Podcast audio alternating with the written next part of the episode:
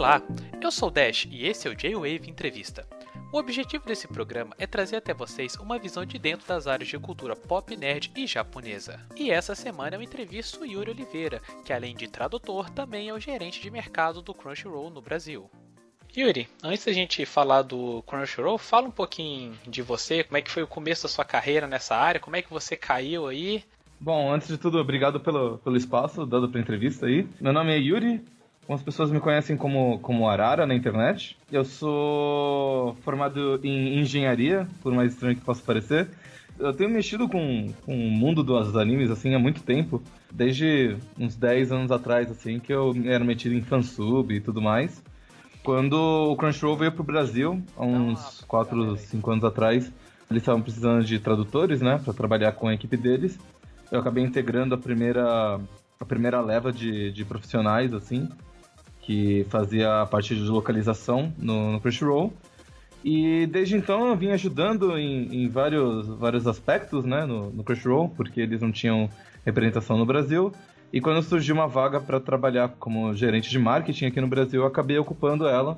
E desde o final do ano passado eu tenho trabalhado para divulgar mais o Crunchyroll e, e fazer novas promoções e, e trazer um pouco assim do, do Crunchyroll para o Brasil trazer ele um pouco mais perto do público brasileiro. Uh, então, eu, tenho, eu sou tradutor há quatro anos no Crunchyroll e eu sou de diretor de marketing, gerente de marketing faz um ano mais ou menos. Como é que é isso de engenheiro para tradutor de anime? Eu sempre tive várias, vários interesses na minha vida.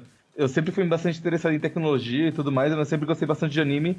E desde muito antes de mexer em fansub, eu já fazia traduções amadoras. Eu trabalhei em, em sites de downloads traduzindo resenha de aplicativo. Eu trabalhei traduzindo artigos de Senhor dos Anéis para sites de fãs e tudo mais. Eu sempre tive vários pequenos empregos assim. E aí quando eu descobri que tinha todo um, grupo de, de pessoas que se reunia para traduzir anime, eu fiquei interessado na época. E tinha vários animes que eu achava bastante interessantes, mas que não tinha traduzido em português. Então, eu trouxe alguns deles. Também me meti, por exemplo, em tradução de jogos. Então, eu, eu tenho alguns amigos da cena de Home Hack, que traduziam jogos de Super NES, Nintendinho, Mega Drive. E eu sempre. E, e, era uma coisa muito interessante, porque era a combinação das duas coisas que eu gostava, que era tecnologia e, e tradução, né? E então eu sempre caminhei assim, investindo nos dois ramos, né? Então eu, eu me formei como engenheiro elétrico, eu trabalhei bastante na área, em consultoria, em indústria, em web design. Eu, eu trabalhei em várias áreas assim de, de engenharia e eventualmente surgiu uma, uma oportunidade de emprego que não necessariamente combinava parte da tecnologia, né? Mas combinava várias coisas de engenharia que eu aprendi, então planejamento, organização, projeção, é, análise de dados, é, o fato do a gerência de o cargo de gerente do Crunchyroll ele combina tanto essa parte assim do anime que é uma paixão minha pessoal quanto a parte da engenharia e de, de análise de dados. Então eu achei que que era um, um bom fit para mim assim. Por isso que eu acabei assumindo esse cargo. Mas eu trabalhei em um monte de lugares diferentes Voltando um pouco atrás, como é que foi o, o seu contato, no caso, com o anime a primeira vez? O que é que fez jogar você nesse mundo aí que hoje é o seu ganha-pão? Uh, eu conheci o anime como a maioria das pessoas assistindo Cavaleiros do Zodíaco na, na TV Manchete, assim. Eu lembro que que um amigo meu um dia chegou pra gente e falou não sei o que de Pegasus, e eu, pega o azul. O que que eu pego o azul? Eu não entendi nada, assim. E aí eu fui assistir com ele um episódio e eu fiquei fascinado como um monte de gente ficou, né? Porque é, animação super, super transada, poderes, uh, drama. Era, não era um negócio que você costumava ver muito assim em, em desenhos, né? A maioria dos desenhos tinham, tinha, tinha histórias que acabavam no próprio episódio. E ele era uma saga imensa que continuava. Era, era algo fascinante. Então assisti todos os animes da, da Manchete e tudo mais. Eu fiquei frustrado quando, quando teve o ataque às Torres Gêmeas, porque o Dragon Ball foi cancelado. Eu fiquei frustrado quando, no, perto do final da, da saga do Santuário, eles resolveram começar a passar tudo de novo da Casa de Leão. Então, eu, eu como muita gente, acompanhei anime pela TV principalmente. E quando eu tava lá pela faculdade, assim. Uh, não era nem faculdade, eu tava prestando pro, pro vestibular, assim eu fiquei com vontade de assistir Yu Hakusho de novo e eu tinha acabado de instalar a internet banda larga, então eu fui decidir procurar, né, como é que eu podia ver para assistir de novo. E aí que eu fui descobrir toda a parte dos fansubs e que tinha grupos que traduziam e tudo mais. E, e que tinha um negócio super famoso chamado Naruto, que um monte de gente tava assistindo, assim. E aí começou. Eu comecei a assistir. Eu assisti Hakusho tudo de novo. Aí depois eu assisti GTO, que tava todo mundo falando e que era sensacional. Assisti Cowboy Bebop. Um, eu, tinha, eu tinha assistido Lodos War e Evangelion em VHS ainda. Mas era muito difícil achar VHS porque eu não, não sabia onde conseguir. Então eu só conseguia assistir VHS quando algum amigo meu comprava, assim, e me emprestava. Mas eu cheguei a assistir alguns em VHS, mas o que, o que eu realmente pegou foi quando eu conheci os fansubs e um mundo inteiro, assim, de, de séries pra assistir. Eu descobri sobre Super Robots, Getter Robô, Mazinger, assim. Aí, aí, aí, que, aí, aí que me pegou mesmo de verdade. Então agora falando mais da onde você trabalha o Crunchyroll, não sei se você vai saber falar com a gente isso aí, mas da onde que surgiu o Crunchyroll, a ideia dele, da empresa em si? Eles, antigamente, coisa de 10 anos atrás, mais ou menos, eles começaram esse site que era um site pirata, na verdade, né? Ele, ele exibia os episódios de graça na internet, com, com propagandas. Não era muito diferente de um, de um Kiss Anime, assim, ou um, um Anitube. Olha, eles, essa eu não sabia.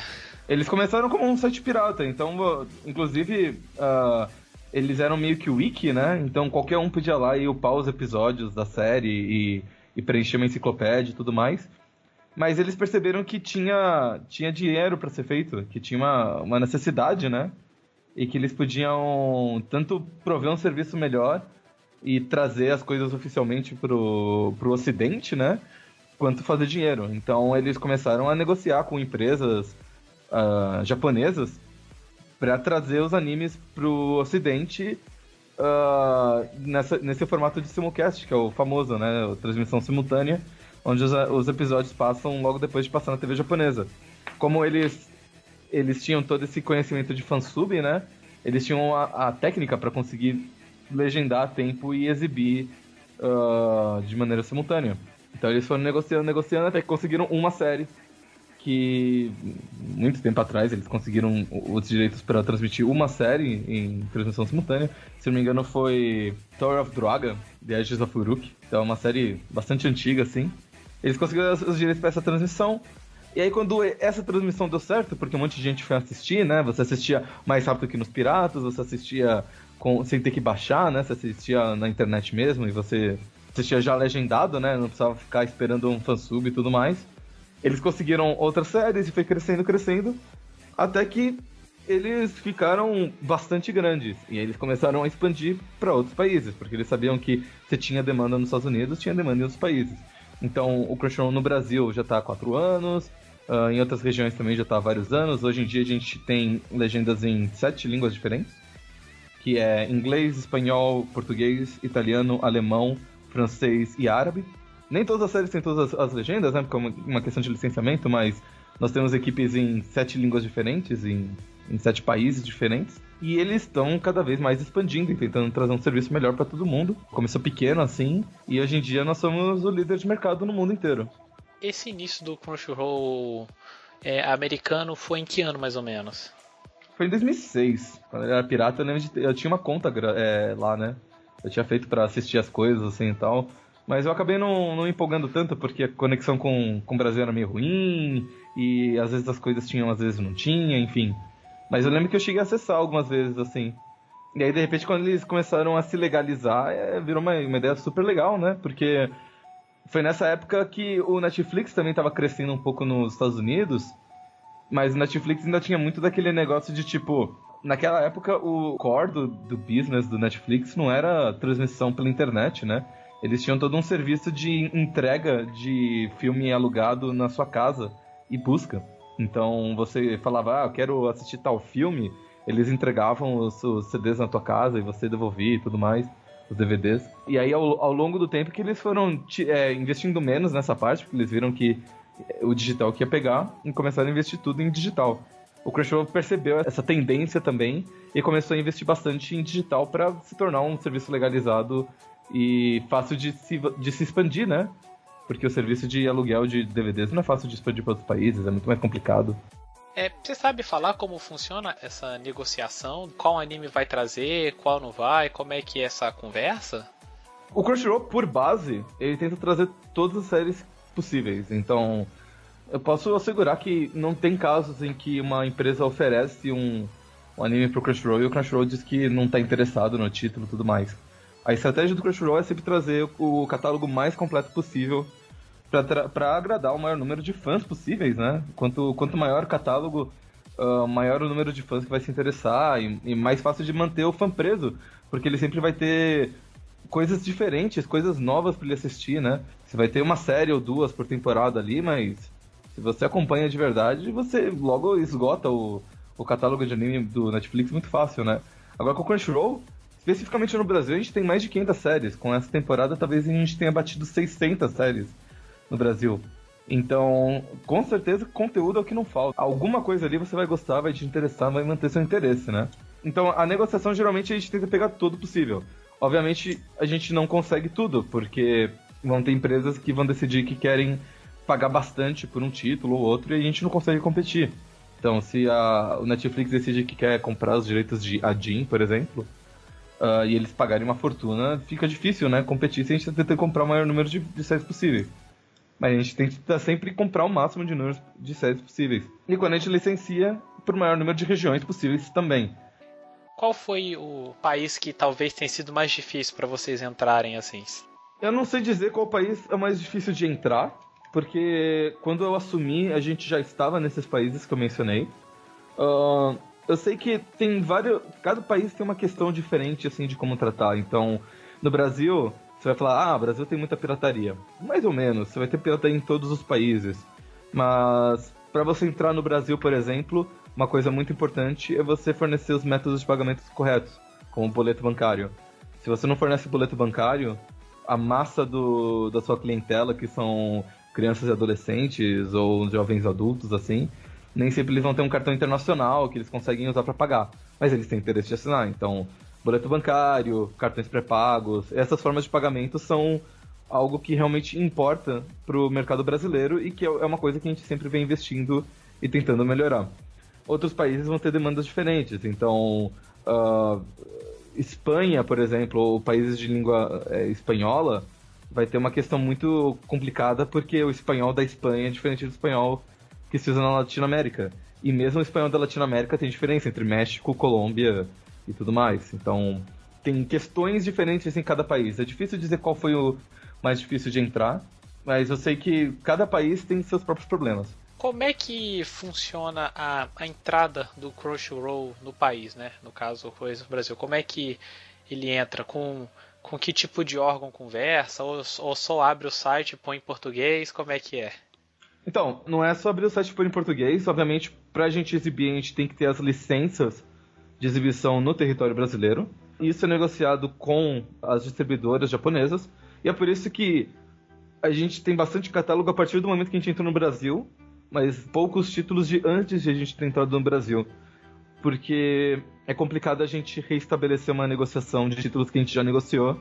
A menos que tenha um motivo muito forte. Por exemplo, saiu uma segunda temporada, é uma boa desculpa pra gente começar a negociar a primeira temporada novamente. Então, se sair uma nova temporada de algum título, por exemplo, começou a sair One Piece, a gente conseguiu negociar todas as outras temporadas anteriores quando fomos renegociar o contrato do One Piece. Por isso que a gente conseguiu trazer tudo de One Piece pro Brasil. E, e por aí vai. Os órgãos que a gente conversa são basicamente a Ancine, que é a Agência Nacional de Cinema, né? Ela regulamenta a transmissão online e regulamenta a mesma coisa funciona pro Netflix. Então, a Cine vai regulamentar todos esses, esses serviços de transmissão online que funcionam. Até hoje a gente não teve problemas com eles, embora eles tenham aquela aquela regulamentação que às vezes eles tentam tentam forçar que o seu serviço tem que ter uma certa quantidade de conteúdo brasileiro para poder funcionar no, no, território brasileiro.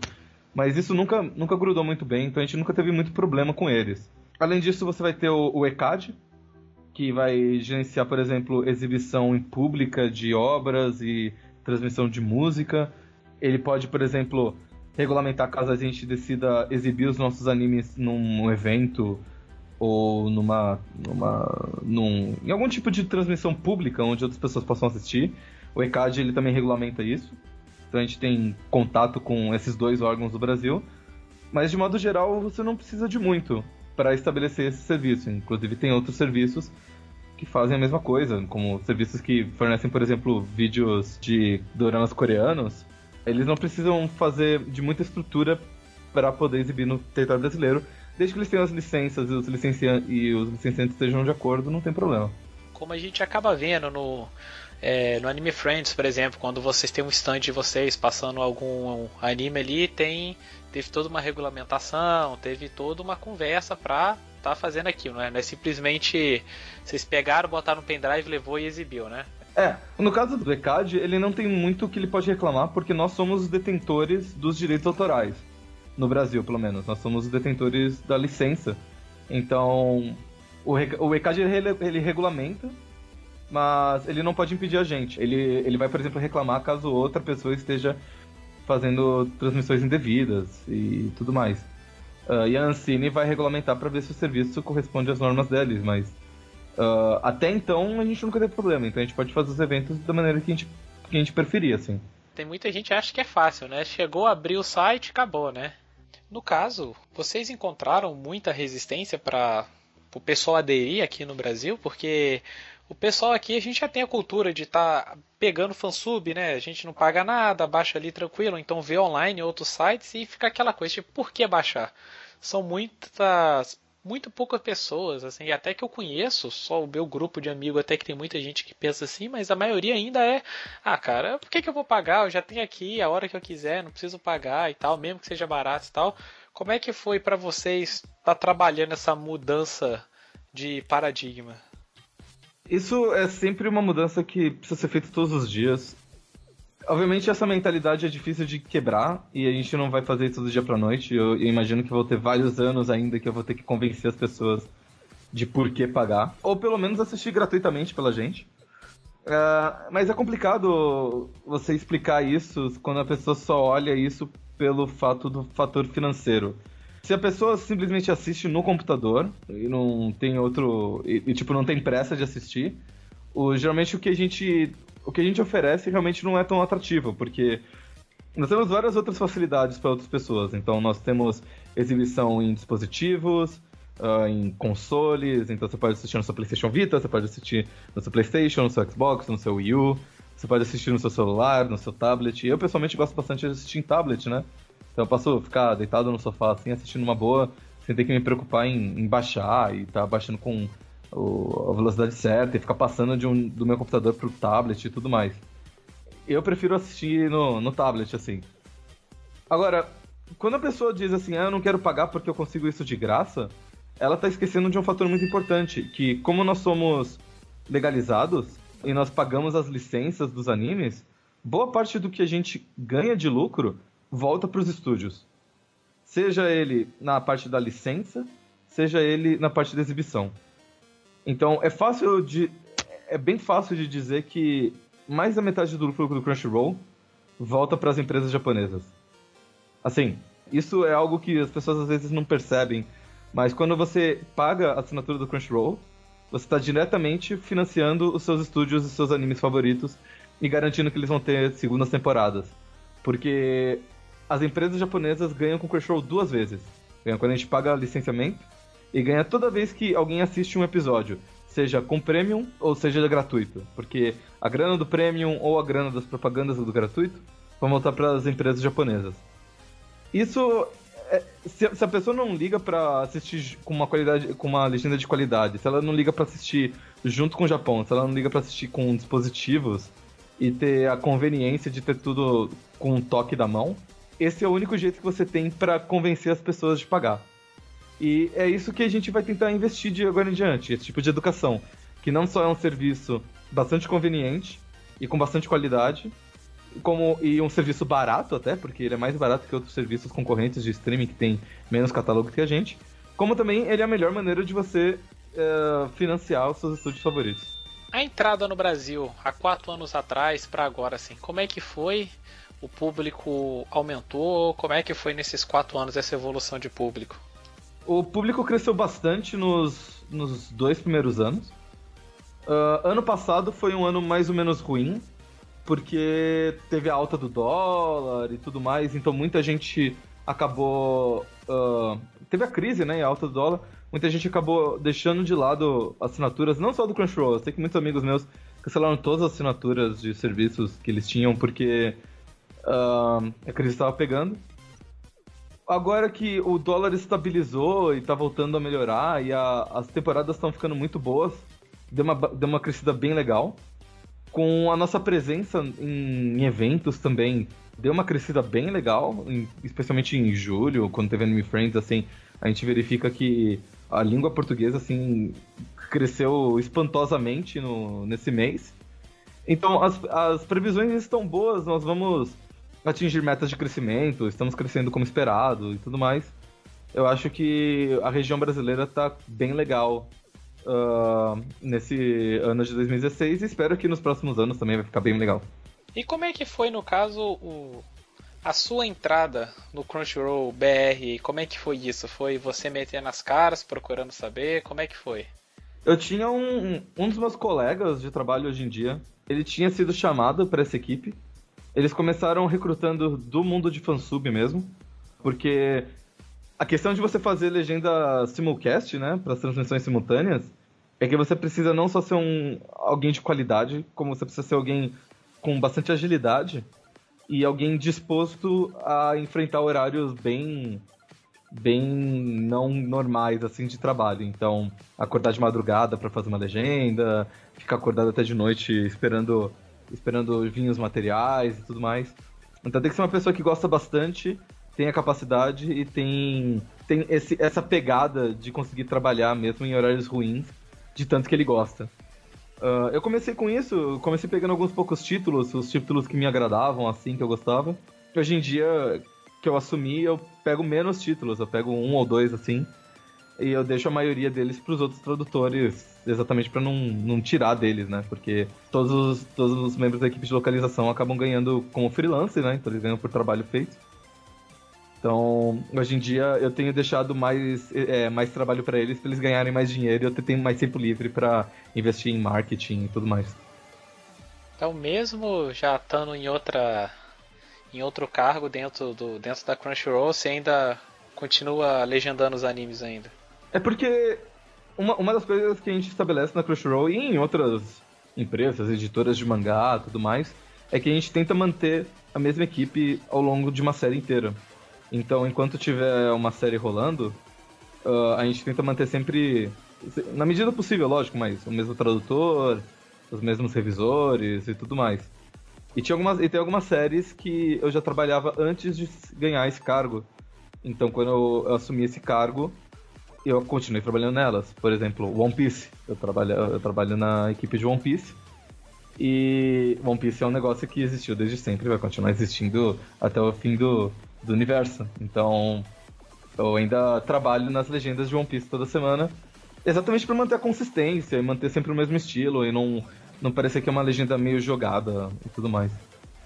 Ah, então você mandou bem pra caramba escolhendo, pegando One Piece aí. Vai ter trabalho agora pelos próximos 10 anos no mínimo. Sim, eu tive, eu tive bastante trabalho para legendar os, os, primeiros 700 e tantos episódios, né? Mas ah, agora, os, agora os episódios anteriores, vocês também tiveram que fazer a legenda do zero, então, também? Sim, não, não tinha legenda, né? Nós fizemos do zero. Então, eu assumi lá pelo episódio cento e poucos, é, foi, foi perto do começo, foi logo depois de Alabasta, né? Então era Skypiea, né?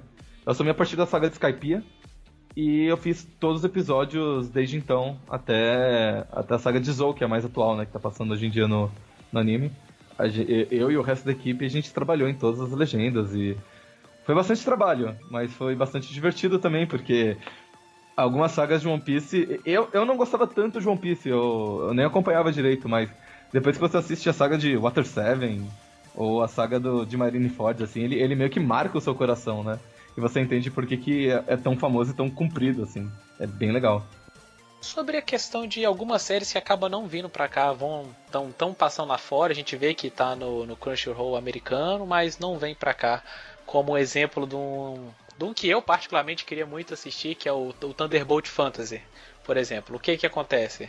O caso do Thunderbolt Fantasy é um caso bastante específico. O que eu posso dizer é, você consegue assistir no Crunchyroll Thunderbolt Fantasy, inclusive no Brasil.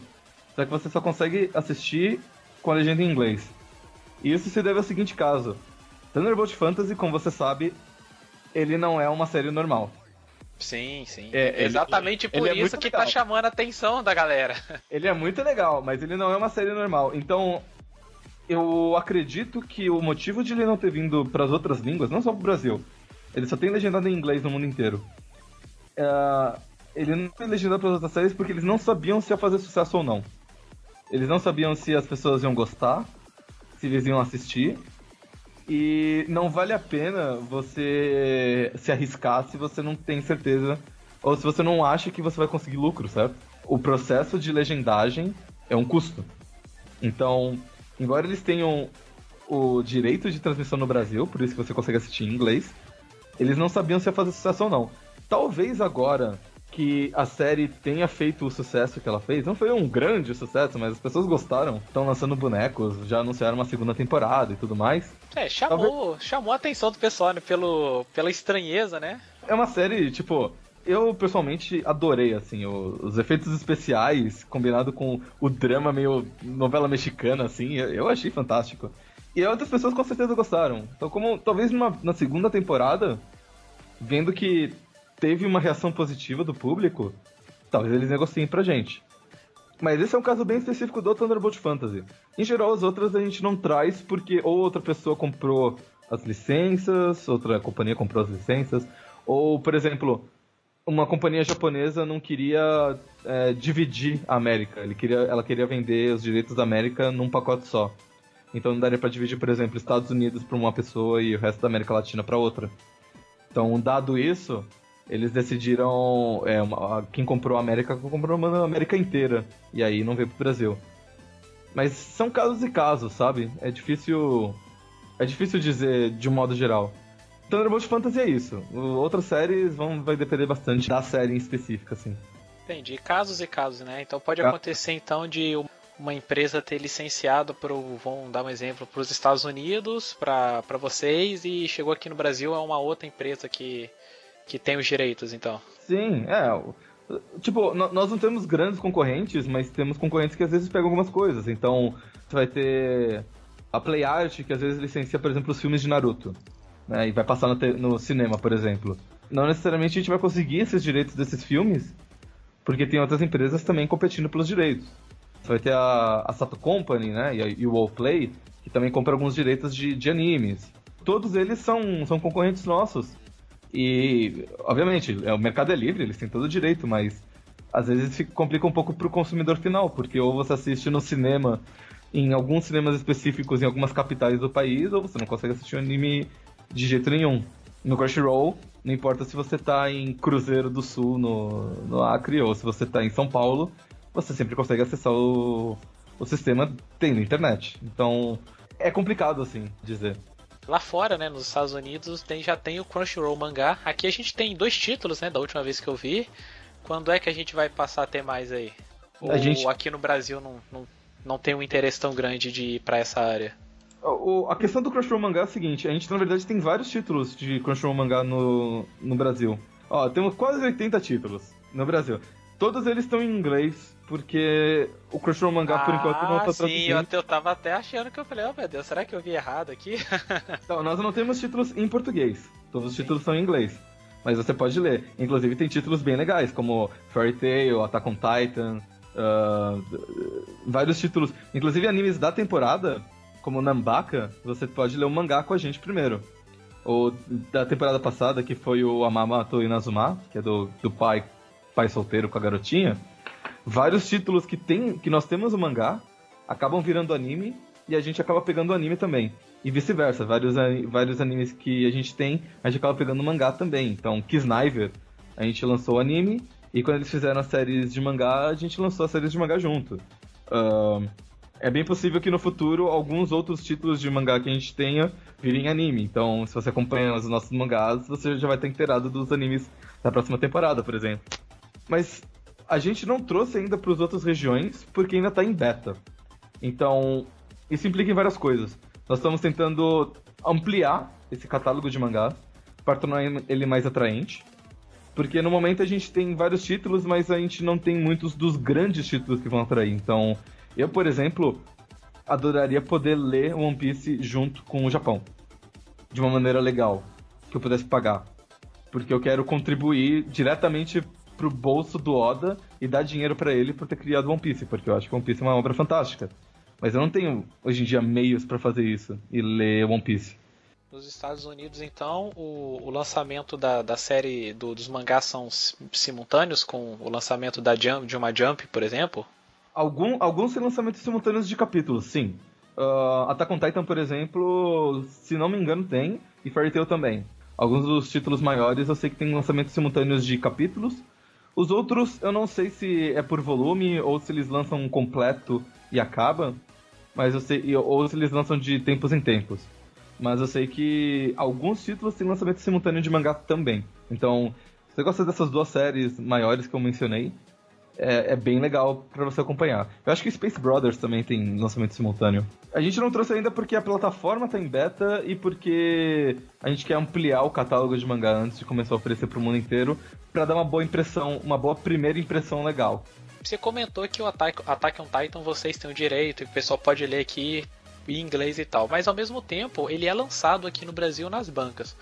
Como que funciona isso, se você puder explicar? Eu acho que esse sinal surgiu na cabeça dos ouvintes. Então, quando os japoneses falam de licenciamento, eles dividem em vários, de várias maneiras. E isso, isso não, não, não é tão estranho se você parar pra pensar que, por exemplo, o mesmo direito que permite que a gente faça transmissão online, não permite que a gente faça DVDs e venda.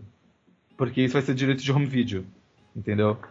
Então, são três. No caso de animes, por exemplo, são três direitos diferentes: o de exibir em cinema, o de exibir online e o de exibir em, de... e exibir em DVD e vender.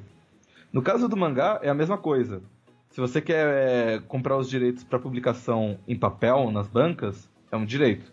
Se você quer direitos para publicação digital, é outro.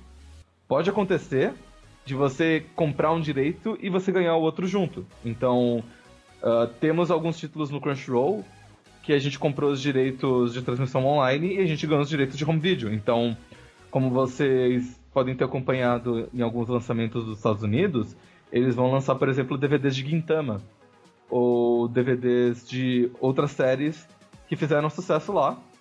E eles decidiram que vale a pena fazer o home video para colecionadores e fãs da série poderem comprar porque eles tinham os direitos já. Mas isso não necessariamente é o caso. É bem comum que eles dividam tudo exatamente para eles poderem vender para o maior número de companhias e ganhar o, maior, o máximo de dinheiro possível, o que faz sentido. Então, ao invés de vender os direitos de transmissão de cinema para a gente, eles vão vender para uma Play Art, que vai levar para o cinema. Ou vai vender para outra companhia. Então, são direitos separados. O fato da gente publicar, por exemplo, a gente tem Orange no nosso catálogo, e o Orange é publicado pela JVC. Mas são direitos diferentes. O nosso não interfere no deles e o deles não interfere no nosso. Se algum dia a JBC quiser fazer, colocar Orange no, na plataforma deles, eles vão ter que negociar os direitos de publicação no Brasil. E aí vai depender da, da, da, empresa japonesa, se ele vai querer renegociar o contrato, enfim. É mais ou menos por aí. Normalmente a gente, o pessoal acaba achando que é tudo uma coisa só, né? Agora outra dúvida, que eu acho que vocês devem ouvir isso muito. E eu sou um dos que bate nessa tecla aí. E os tokusatsus aí? a gente tem tokusatsus. Nós temos Ultraman Orb, pô. Ah, sim, mas você sabe do, do quais tokusatsu eu estou falando, né? Que o, o pelos clássicos aí para poder para poder rever. São duas questões aqui. Primeiro, nós temos interesse em trazer tokusatsu pro Brasil. Os brasileiros são, dentre todas as regiões dos Estados Unidos, do, do Crunchyroll, os brasileiros são os que mais consomem os Ultraman que a gente traz porque eles têm bastante interesse em, em Tokusatsu e tem uma base de fãs de Tokusatsu bastante grande. Então, quando a gente traz um Ultraman Orb, a gente vê que boa parte dos free trials que a gente ganha, por exemplo, são de brasileiros, que eles querem assistir Ultraman. E Ultraman Orb, especificamente, é um que você não, não é tão acessível na internet. Se você for ver os outros Tokusatsu, como os Kamen Rider ou Super Sentai, você vai ter companhia, é, grupos como TV Nihon ou Overtime, que eles vão fazer os subs e disponibilizar fácil. Mas Ultraman é um pouco mais complicado, tem menos interesse, então é um pouco mais difícil. as pessoas acabam vindo pro Crunchyroll pra assistir. Então nós temos Tokusatsu, nós temos interesse no Tokusatsu. Não necessariamente a Toei tem interesse em publicar fora do Brasil. E aí tem várias questões. Por exemplo, uma questão muito óbvia para você pensar. Tem a Saban, e a Saban faz Power Rangers. E a Toei licencia as séries de Super Sentai pra, pra Saban. Se a Saban tá vendendo Power Rangers no Brasil, eh, sei lá, um Power Rangers Wild Force, e você decide lançar o Super Sentai uh, equivalente no Brasil de, de um Power Ranger, como é que fica a Saban? Ela vai ser prejudicada porque vai ter outra série que tem as mesmas coisas, mas é o original e, e aí a comunicação fica um pouco estranha. Então, mesmo, mesmo que seja uma para exibição na TV e outra para o caso do Crunchyroll que seria exibição para internet, acabaria dando esse, gerando esse ruído, então. Então, é, no caso, não é uma questão de licenciamento, mas é uma questão de estratégia de marketing. Você, não, eles não sabem se eles querem uh, vender o Super Sentai pro ocidente, visto que ele já tem uma companhia que pega o Super Sentai e adapta pro ocidente, de modo a conseguir maximizar a venda de, de figures, de bonequinhos, de brinquedos, de acessórios e tudo mais.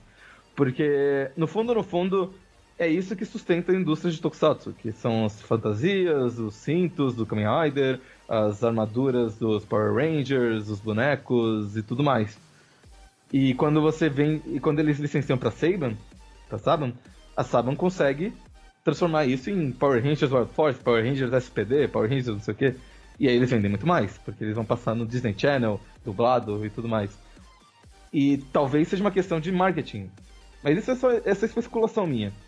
Eu não sei exatamente o motivo pelo qual eles não trazem isso pro ocidente at all. Mas eles não trazem. Então, se a gente pudesse trazer, obviamente a gente traria, mas eles não trazem. Quem conseguiu isso recentemente, não sei como, foi a Amazon. A Amazon conseguiu patrocinar o Kamen Rider Amazons, que é a continuação do, do Kamen Rider antigão, do, do quarto Kamen Rider lá que é um spin-off próprio deles, que tinha os dois Kamen Riders e que era bastante violento como a série original e tudo mais. Eu não sei como eles conseguiram convencer a Toei a fazer uma série própria, mas eles conseguiram. Então, talvez esse tipo de série tenha algum futuro e talvez isso traga mais tokusatsu pra gente no, no ocidente. É difícil saber por que, que eles não trazem ou não trazem. O importante é deixar claro, nós temos interesse se dependesse da gente, a gente trazia. Mas não é a tentativa, fácil. A tentativa existe, né? Pelo menos. Temos as, as boas intenções dos, das quais o inferno está cheio. Sim. As boas intenções nós temos. Sim, sim. É, então no caso, pelo que você explicou, então seria mais fácil vocês talvez conseguirem trazer um Kamen Rider, né, que não tem um equivalente aqui, do que um Super Sentai em si. É, eu, eu não tô falando isso nada oficialmente, são é puramente sim, sim, sim. é puramente especulação. Mas se for esse o motivo pelo qual eles não trazem, sim, seria mais fácil trazer um Kamen Rider. Também tem uma questão de, tipo, ele. Eu não sei se eles acham que não vai vender ou que não vai ter público, porque. Talvez. Lá, lá no Japão, você sabe, é, o Super Sentai é um negócio. Hoje em dia é um negócio relativamente feito para crianças. E Kamen Rider é feito para, tipo, jovens adolescentes, assim. Então ele é um pouco mais transado e tal, mas eles eles não têm a mesma marketabilidade, assim, eles não são tão, tão vendáveis quanto outras séries. Então fica difícil dizer se vale a pena trazer ou não pro ocidente. É uma questão de estratégia deles. E doramas, mesmo método de licenciamento, os doramas pro, pro Crunchyroll ou é uma forma diferente? Como é que é? A estratégia é a mesma. A gente trouxe alguns doramas para ver como é que como é que vinha, né? Qual era a repercussão do povo. Uma coisa que eu sempre ouço em eventos é que as pessoas não querem dorama japonês, eles querem dorama coreano e eles não gostam de dorama japonês. E as pessoas que eu conseguia convencer a assistir dorama japonês é porque já assistiram tudo que tinha de coreano. E aí eles queriam alguma coisa nova, então eles vinham pro Crunchyroll. Com, essa, com esses doramas que a gente trouxe, a gente analisou para ver se valia a pena e tudo mais, e agora a gente tá reorganizando a nossa estratégia para saber se a gente traz mais, como a gente traz, que títulos a gente traz. Por isso que deu uma parada recentemente, se você acompanha. A vontade de trazer sempre tem para a gente já estar tá encaminhando para o final, quais são as pretensões daqui para frente da de uma Crunchyroll no, no Brasil, fazer aqueles eventos que a gente vê, acaba vendo lá fora, que a gente fica até ficando com inveja. Como é que estão os planos mais ou menos no Brasil? Assim, o meu plano a curto prazo é conseguir trazer os cartões pré-pagos pro Brasil. Muita gente tem problema com boleto, com problema com internet. E se você traz os cartões pré-pagos, é muito mais simples, porque é um código, você ativa e você consegue assistir numa boa. Nós estamos estudando planos para trazer cartões pré-pagos. Então isso é uma. É um, é um objetivo meu fazer isso o, o mais logo possível. Eventos próprios do Crunchyroll não tão cedo, eu acho. Mas eu quero trazer mais vantagens pro assinante premium. Como você falou, tem muita gente que fala: ah, eu não assino porque não vale a pena pagar para assistir anime, eu assisto de graça tudo mais e tal. Mas o Crunchyroll ele não é apenas uma assinatura de anime. Ele é toda uma comunidade, uma série de vantagens que você traz, porque você está financiando a indústria de animes e tudo mais, e a gente quer que você faça parte, sinta-se parte dessa comunidade. Uh, então, o que vocês podem esperar do Crunchyroll nos próximos meses são vantagens novas para quem é assinante premium. Eu não posso dar nenhuma, nenhuma dica ainda, nenhum, falar nada porque não tem nada uh, acertado ainda. Mas é nisso que eu venho trabalhando. Como fazer a assinatura premium, como fazer os assinantes premiums do Brasil se sentirem recompensados por terem colaborado tanto tempo com a Crunchyroll no Brasil. Então, talvez vantagens em eventos, prêmios exclusivos, sorteios exclusivos, esse tipo de coisa é o que você pode esperar se você é um assinante premium. Pro pessoal que fica olhando o site, fica olhando os animes e dá aquela vontade, pô, mas eu queria trabalhar com eles, como é que faz? E tal. Existe um mundo onde você consegue legendar anime, quer dizer, né? Legendar e trabalhar com anime e ainda ganhar dinheiro? Como é que funciona isso? Então, sobre processo seletivo, nós abrimos vagas à medida que a gente vai precisando de novos profissionais. Com essa nova temporada e com o aumento dos títulos, né? Porque normalmente a gente pegava em torno de 30 títulos por temporada, e nessa temporada específica a gente trouxe 50, um pouco mais de 50 títulos. Está surgindo necessidade de novos profissionais, então a gente é, recentemente fez um processo seletivo para trazer novas pessoas.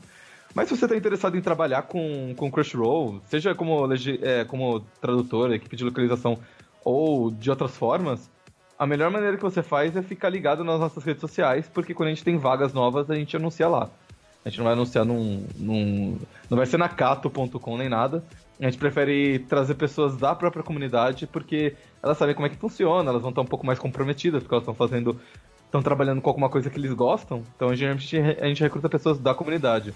Então, se você quer trabalhar, segue as redes sociais e se algum dia surgir alguma vaga, vai ser lá que eles vão ser anunciados. Se vocês tiverem qualquer outra dúvida sobre Crunchyroll, eu sou bastante acessível na internet. Uh, vocês podem me encontrar no Twitter no arara, underline. Então, eu tô sempre lá falando um monte de besteira, postando memes e fazendo piadas, porque eu sou preguiçoso e vagabundo. Mas eu tô sempre lá fazendo. É, participando do Twitter e conversando com as pessoas. Se tiverem qualquer dúvida, fique à vontade para me perguntar. Seja, mesmo que seja já tenha sido respondida ou qualquer coisa assim, não tenha vergonha. Uh, se vocês tiverem uh, qualquer outra sugestão também pro, pro Crunchyroll, seja reclamação, porque ah, tem um erro aqui nessa legenda, porque ele colocou um ponto e era para ser uma exclamação, ou qualquer coisa assim, também fica à vontade para entrar em contato com a gente ou com o suporte@crunchyroll.com. Uh, eu recomendo que vocês, se você tá indeciso sobre assistir Crunchyroll ou não, eu recomendo que você assista Jojo, que a gente tem e que sai toda sexta-feira e que é um anime fascinante. Se você já tem Crunchyroll e já assina, eu recomendo que você assista Kaid, porque é a minha série favorita das que tem lá. E eu acho que eu nunca me, nunca me senti tão, é, tão empolgado e emocionado com uma série quanto Kaid. Eu acho que é a melhor, melhor anime que, que o Japão já fez, assim. E, e é isso, fiquem. É, assinem o Crunchyroll, é, é bem legal e vocês ajudam o Japão. E o Japão precisa da ajuda de vocês. Eu agradeço de novo a, a presença do Yuri ter sido tão solícito de aceitar a nossa entrevista aí. E a gente fica por aqui com esse J-Wave entrevista. Muito obrigado pelo, pelo espaço aí.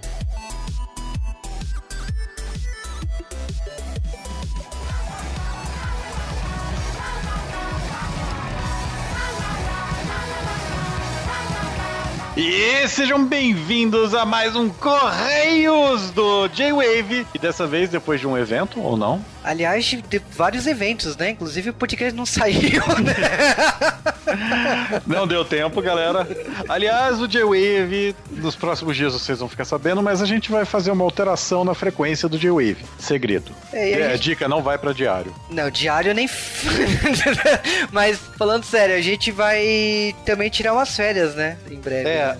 J-Wave aí faz o quê? Uns três anos que a gente não tira férias, a gente vai tirar de fato férias agora, esse fim de ano e o comecinho do ano que vem. É, era uma coisa que a gente, tipo, pô, todo ano a gente fazia isso, né? Começava dezembro, ah, férias, né? A gente só voltava depois do carnaval. E aí, tipo, o público pegou o gosto, começou a cobrar, começou a cobrar.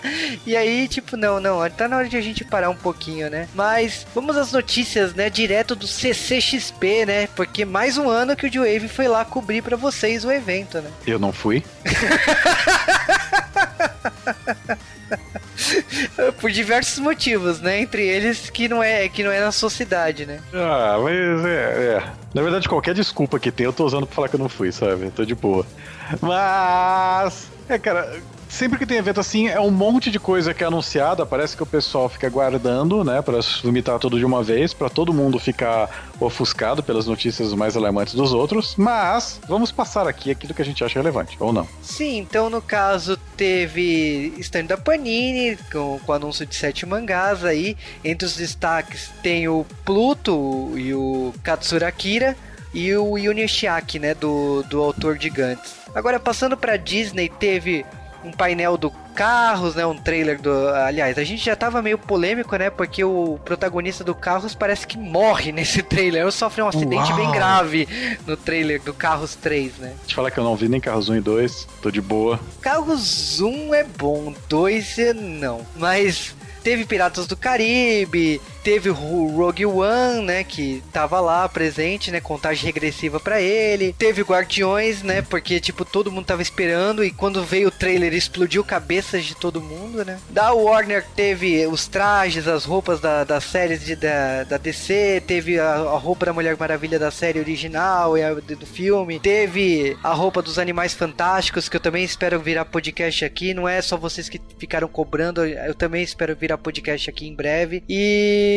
teve os capacetes dos Power Rangers, né? Até porque teve dois Power Rangers presentes lá na feira. Teve o diretor da Toei anunciando o remake de Cavaleiros do Zodíaco, um live action de Cavaleiros do Zodíaco e um segundo filme em CG de Cavaleiros do Zodíaco. Ai, eu, eu só não vou reclamar mais porque o pessoal da Toei tá de boa com a gente. É, mas é tipo, eles falaram também muita coisa de Dragon Ball. Por exemplo, contaram uma história lá na- no painel que, tipo, eu fiquei com pena. Tipo, agora até considero Dragon Ball GT. Ele falou que assim, Dragon Ball GT só existiu porque uma equipe de 35, 40 funcionários pediu, pelo amor de Deus, pro Toriyama autorizar e continuar a série, porque eles iam perder o emprego deles. Pensando por esse lado, então, tipo, eles não perderam o emprego por um ano e meio. Não sei o que aconteceu depois disso, porque Dragon Ball Cara, GT. então, o problema é o seguinte: você sai da Toei, você sai lá com, com Dragon Ball Z no teu currículo. Caraca, os caras fizeram Dragon Ball Z, são muito foda, porra.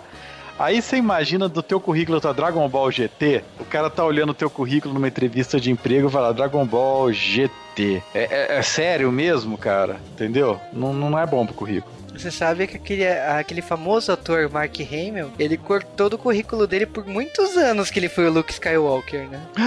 Ninguém conseguiria saber.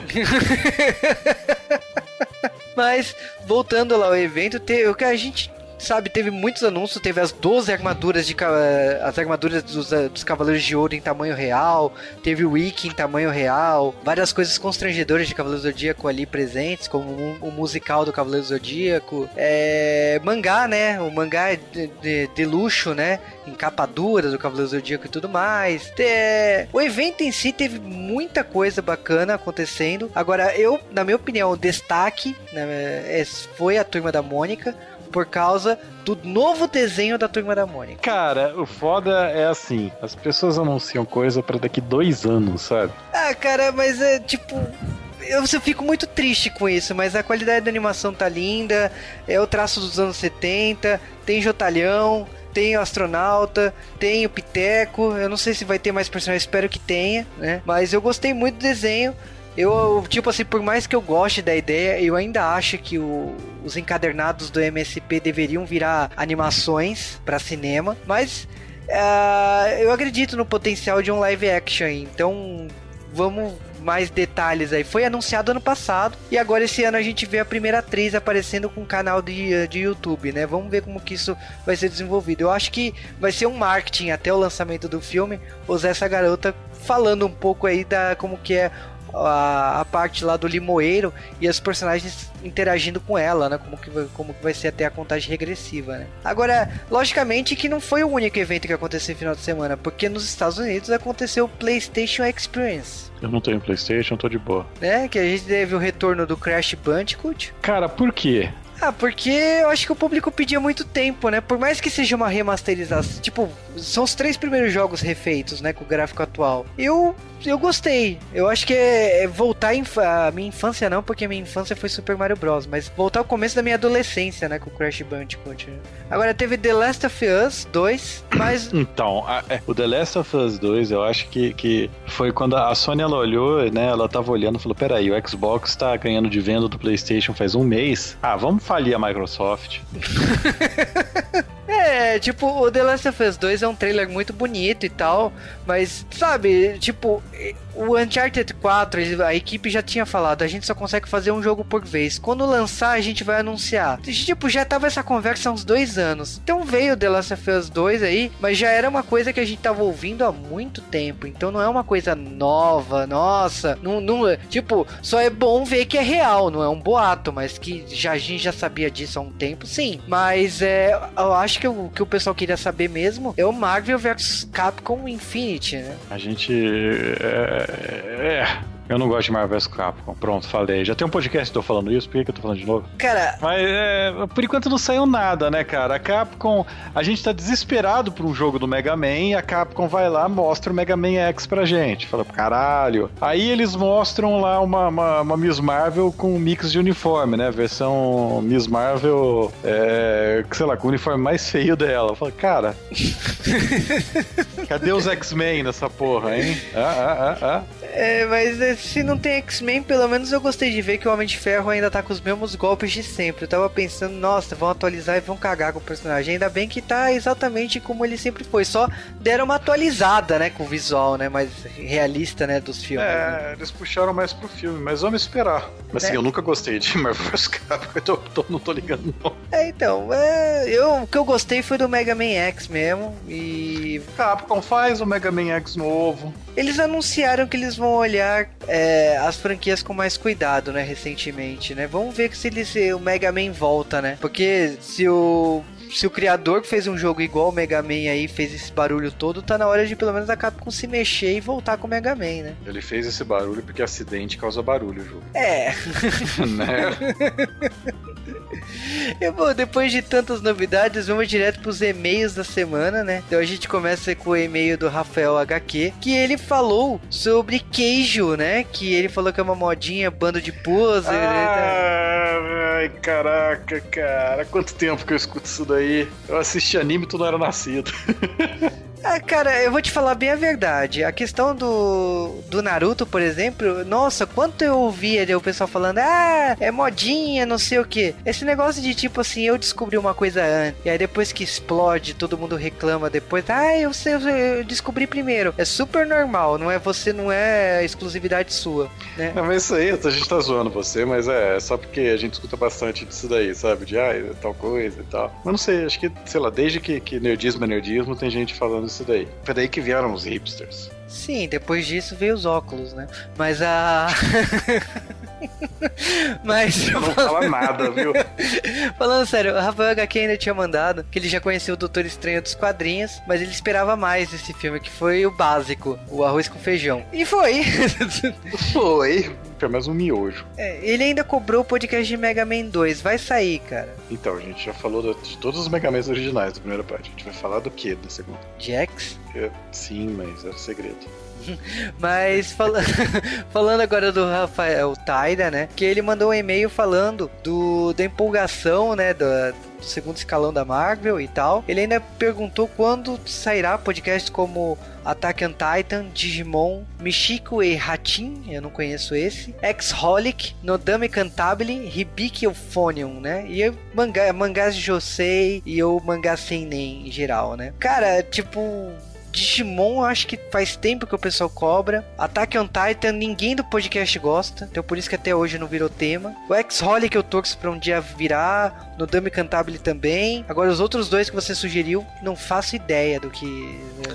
Então, galera, eu, eu faz bastante tempo que eu. Aliás, eu não posso mentir, não faz bastante tempo não, porque eu assisti um anime ruim esses dias, mas. Queijo. Tá, eu não tô falando nomes aqui, mas assim, pode, pode, pode ser que com certeza foi isso que eu vi. Mas, sei lá, galera, eu não sei.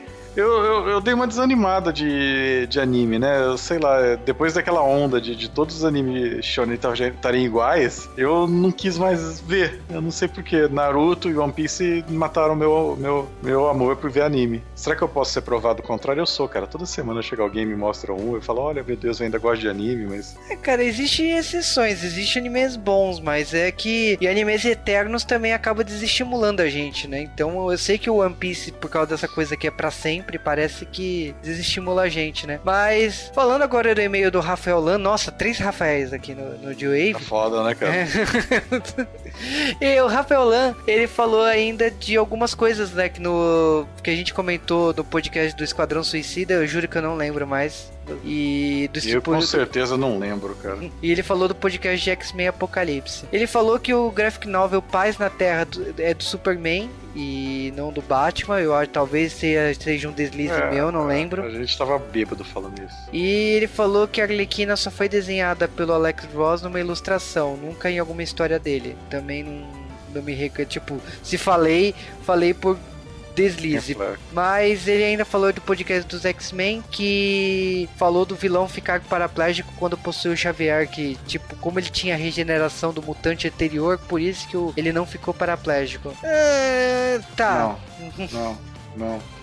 Então, ele ainda explicou lá, ele falou que no momento do podcast eu falei que a Madeleine tinha ido pro futuro para cuidar do Cable. Eu, falei assim: olha, cara, eu não lembro. Às vezes a gente fala merda, mas até onde eu lembro era o Ciclope e a Jean Grey. A Madeleine foi quem pariu o Cable, mas quem, quem cuidou do Cable foi a, foi a Jean Grey. Eles vão, eles vão uma meia hora lá. Puta, cara, aquela fase finalzinho da vida do Chris Claremont é uma bebedeira, né? É, então, eu lembro que esse, esse GB é de 95, 96, alguma por aí, né? Que teve essa história, depois teve a história do Senhor Sinistro, que é uma história lá em, em 1800. É, foi uma época que começou a sair minisséries aí para contar os buracos dos X-Men, né? Não sei se tampar os buracos, porque o que não falta no universo de X-Men é buraco, né? Mas é enfim, merdas acontecem. E provavelmente a gente fala algumas, algumas, algumas asneiras vezes, né? O Senna disse que